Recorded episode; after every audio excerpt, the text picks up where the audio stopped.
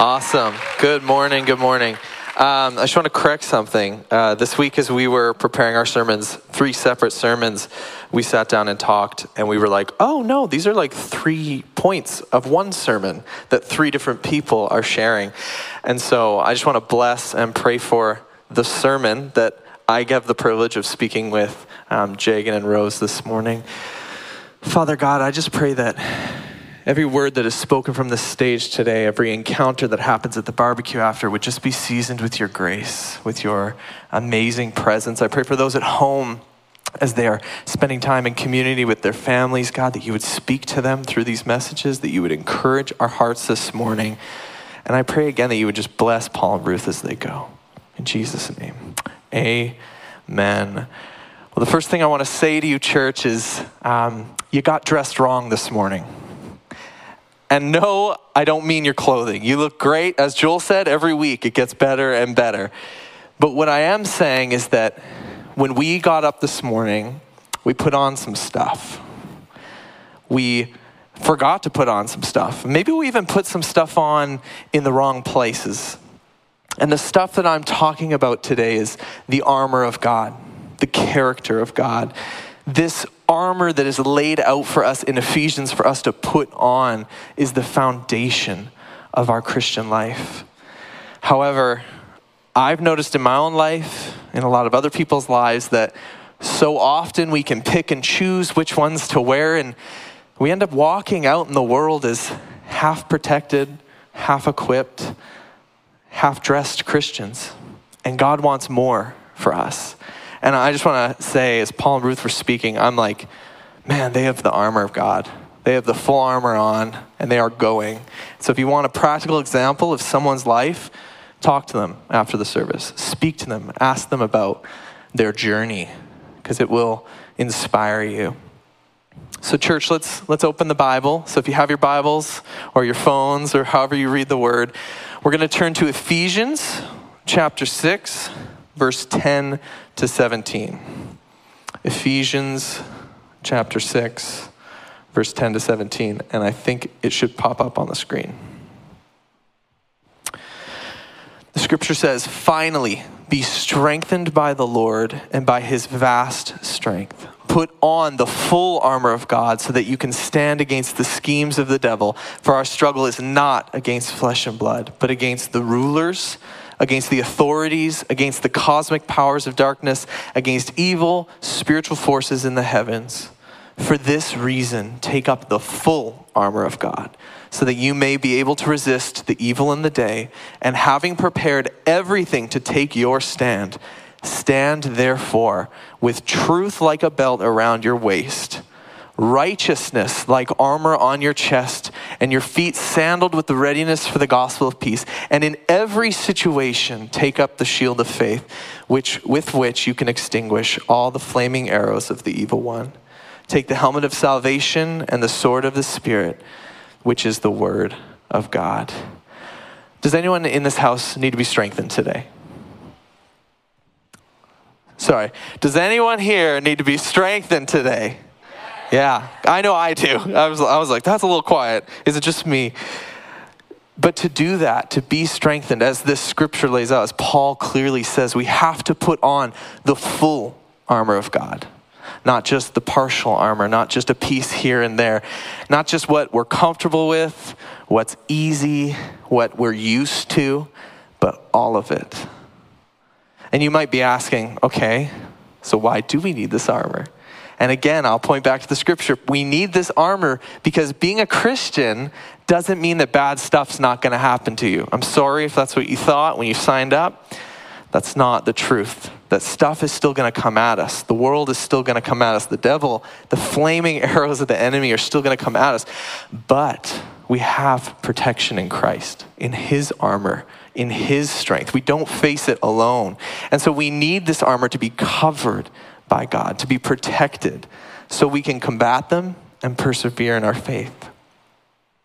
And so that's great.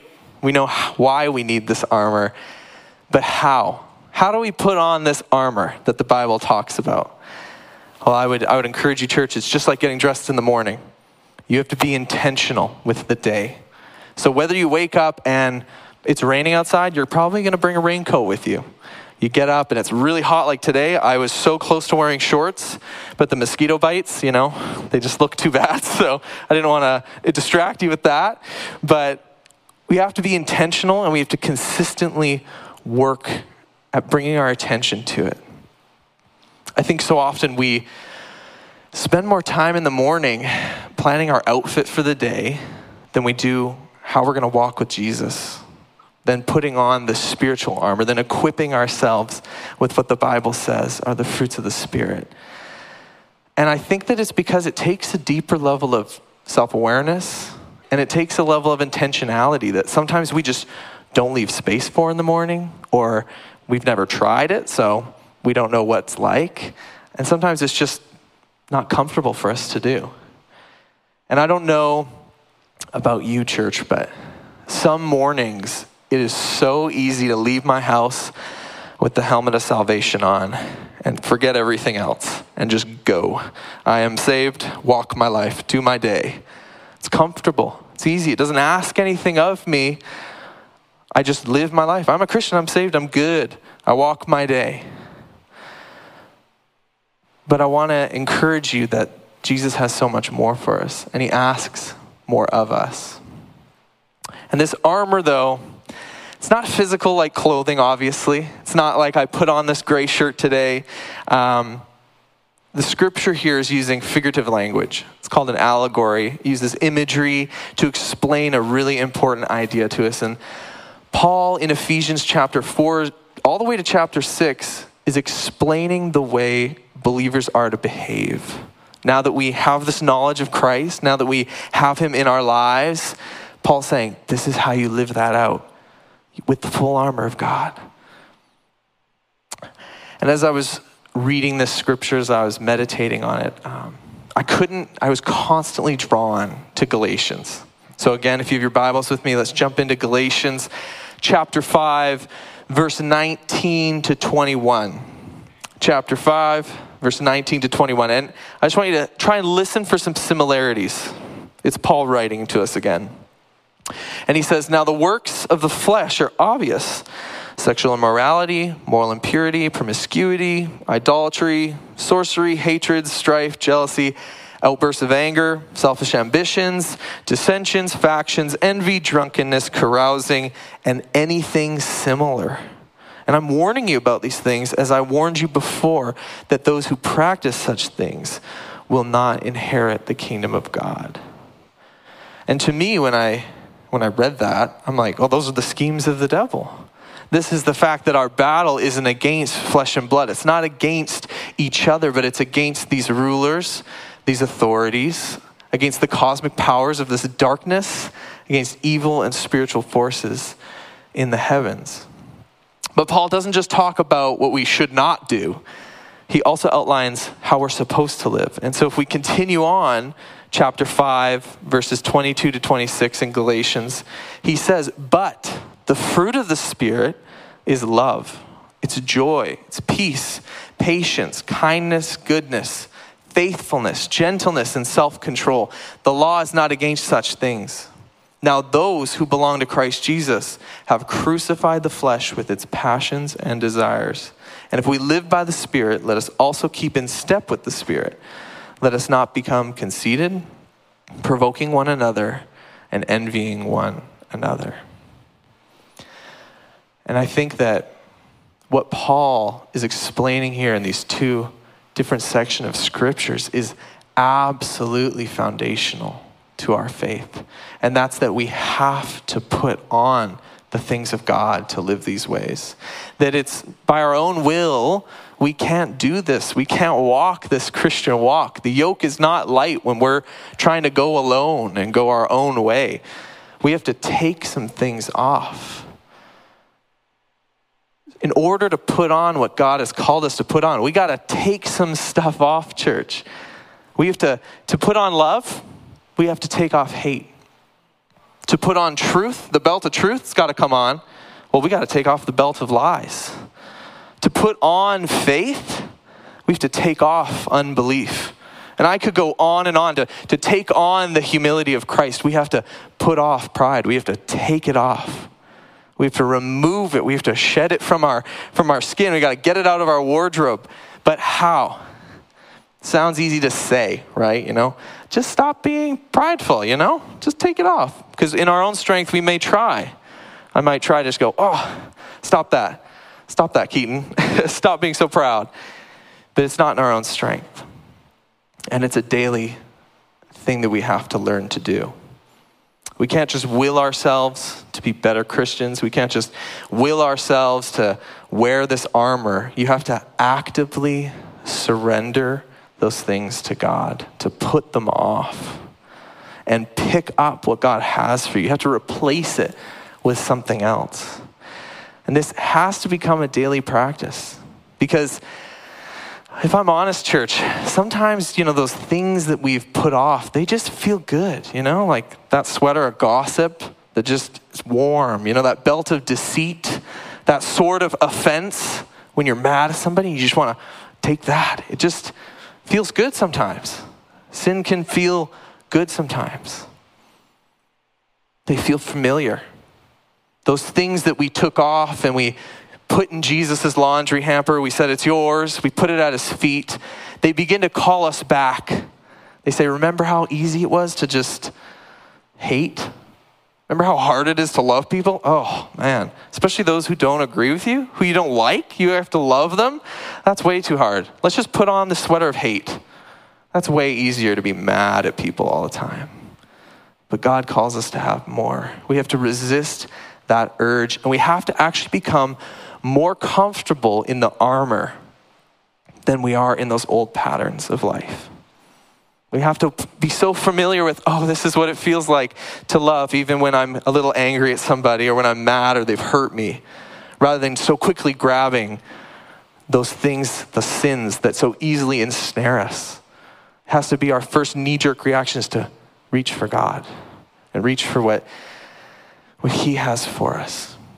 Because I've definitely had those days, church, and I'm sure you have too, where you are just, it's like the day is booked from before you even woke up, you had stuff to do, and till you go to bed, you're literally, you're running. There's shopping, there's groceries, there's work, there's kids got to go to soccer, the dog's got to go for a walk. There's just a million things. And by the end of the day comes, you, you lay down and you're like, oh, hey, God, yeah, we have a relationship. Sorry about that today.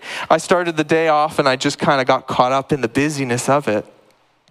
And I know, church, that in those days, especially when I'm driving, I can feel myself slip into those old habits. When someone's in the left lane going just under the speed limit, and I'm like, come on, move over, please.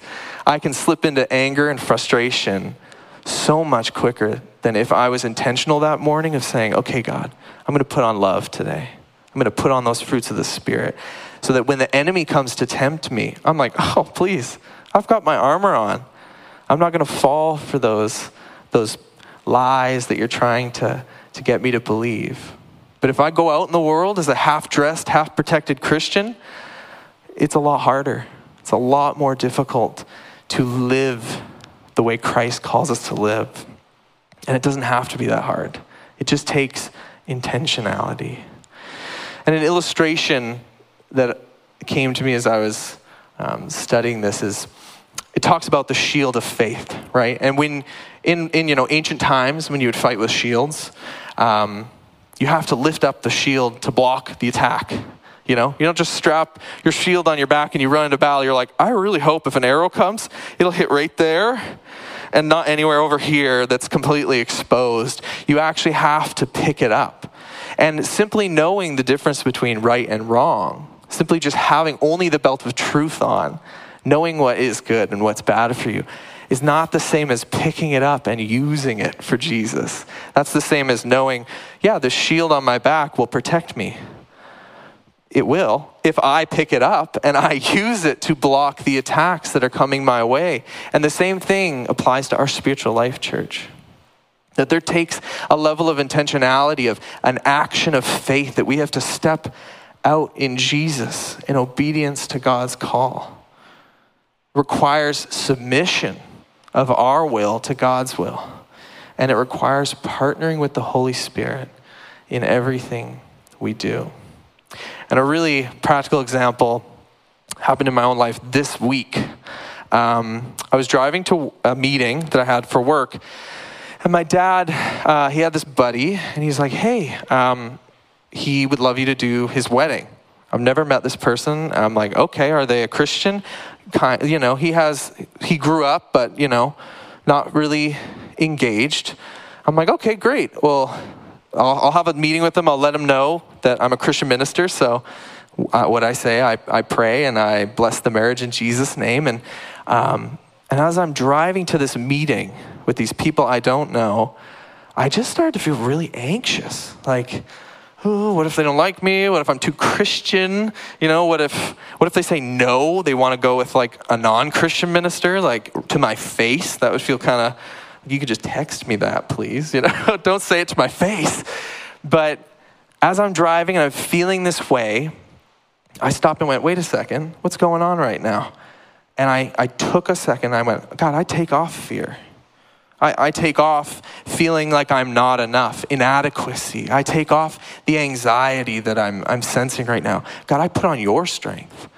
I put on your truth that whatever happens, God, it's your will. And so I put that on. I'm, I enter this situation with you and you alone as my guiding sign. And immediately, and I'm not saying this will happen every time you do this, I felt a sense of peace. I felt like this isn't on my shoulders anymore. I've laid this down. I've taken this off of my shoulders and given it to Jesus. So, church, I want to really encourage you that as Paul says, and I know this scripture isn't on the screen, but he says in Galatians 5, chapter, verses 16 to 17, he says, I say then, walk by the Spirit, and you will certainly not carry out the desires of the flesh. For the flesh desires what is against the spirit, and the spirit desires what is against the flesh.